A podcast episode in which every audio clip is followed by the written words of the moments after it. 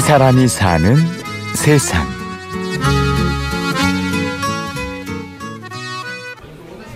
뭐 박물관을 만들게 된 계기는 제가 이 다문화 박물관이라는 것을 만들었을 때는 다문화라는 것 자체가 좀 불쌍하고 어려운 이주 여성에 국한된 단어로 딱 명칭되는 것 자체가 저는 좀 불만이었고 저는 조금 시선의 다름부터 시작했던 것 같고요.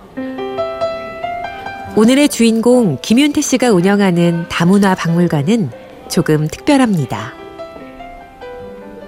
1층은 층고를 높여서 야외 같은 실내를 만들어서 트로이 목마 같은 경우는 진짜 안에 들어가서 체험해 볼 수 있도록 타지마을이라든가 뭐 에펠탑이라든가 이런 거 실제로 가져올 수가 없기 때문에 어떤 축소 모형들을 볼 수 있게 해놨고요. 전통 의상이 있는데 저희가 한 400에서 450벌 정도 전통 의상을 가지고 있습니다. 그래서 4층에 올라가면 그 의상을 입어볼 수 있는 체험관이 있고요. 마치 여행을 떠난 것 같은 분위기 속에서 아이들은 다른 문화를 이해하는 법을 배웁니다.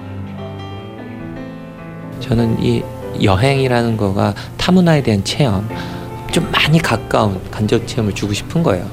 우리 친구들이 저희 박물관을 오면 사실은 여행을 꿈꿨으면 좋겠고 간접적으로나마 그, 그 여행지에 대한 냄새 또 그 여행지에 대한 문화의 어떤 느낌을 받아들이고 또 그들이 다양한 나라에서 다양한 활동을 하고 뭐 아니면 다양한 나라의 문화를 좀 즐길 수 있는 어, 그러한 사람이 될 수 있었으면 좋겠다라는 작은 저의 시도가 이 다문화 박물관의 결과인 것 같아요. 윤태 씨가 자랑하는 다문화 박물관. 아이들은 일본 음식을 만들어 보고 저 일본에서 온 선생님이에요. 오늘 같이 타코야키 만들 거예요. 자, 이제 불을 켜주세요. 아프리카 악기 다루는 법을 배우면서 이거는 아프리카 이름이 뭐라고요? 제메 제메 자연스레 다른 문화를 이해하게 됩니다. 다양한 문화를 즐기면서 저희 나라 말고 이런 문화 복이 많은 줄도 몰랐고 정말 즐겁고 감동적이었습니다. 타코야끼 맛있어요.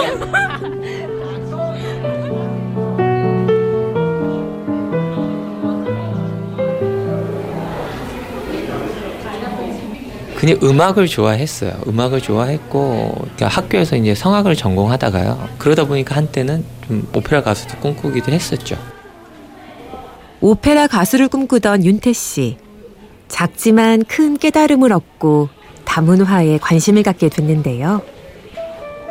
하나의 에피소드는 카페 이런 데서 아, 외국인을 보고 한 아이가 미국인이에요 라는 질문을 했어요. 근데 저는 그게 되게 문제가 있는 질문이라고 생각을 하고 있었는데 어머니는 뿌듯함에 아이를 칭찬하는 걸 보고 반대로 일본인이라는 질문에는 흥분하고 아, 나 일본이 아닌데 이렇게 얘기하잖아요. 그만큼 많은 외국인들이 미국인이라는 질문을 똑같은 생각을 하고 이 질문이 신뢰가 된다는 거죠. 좀 안내를 해주는 사람이 필요하지 않을까 이런 생각에서 세계 다문화 박물관을 설립하게 되었습니다. 무엇보다 사람들의 편견을 깨기 위해 최선을 다했습니다. 자꾸 다문화 가정의 아이들만 데려다 무슨 교육을 하고 다시 돌려보내면 너 어디 갔다 왔어? 이러고 또 약올림의 대상이 되는 거죠. 다문화는요, 저는 이렇게 봐요. 우리가 빠지면 안 돼요. 다문화 사회에는 우리 포함입니다. 우리가 다수자니까. 그래서 안길 사람의 교육보다는 안아줄 사람의 교육이 우선시 안 되면 이건 안 바뀐다는 거고요.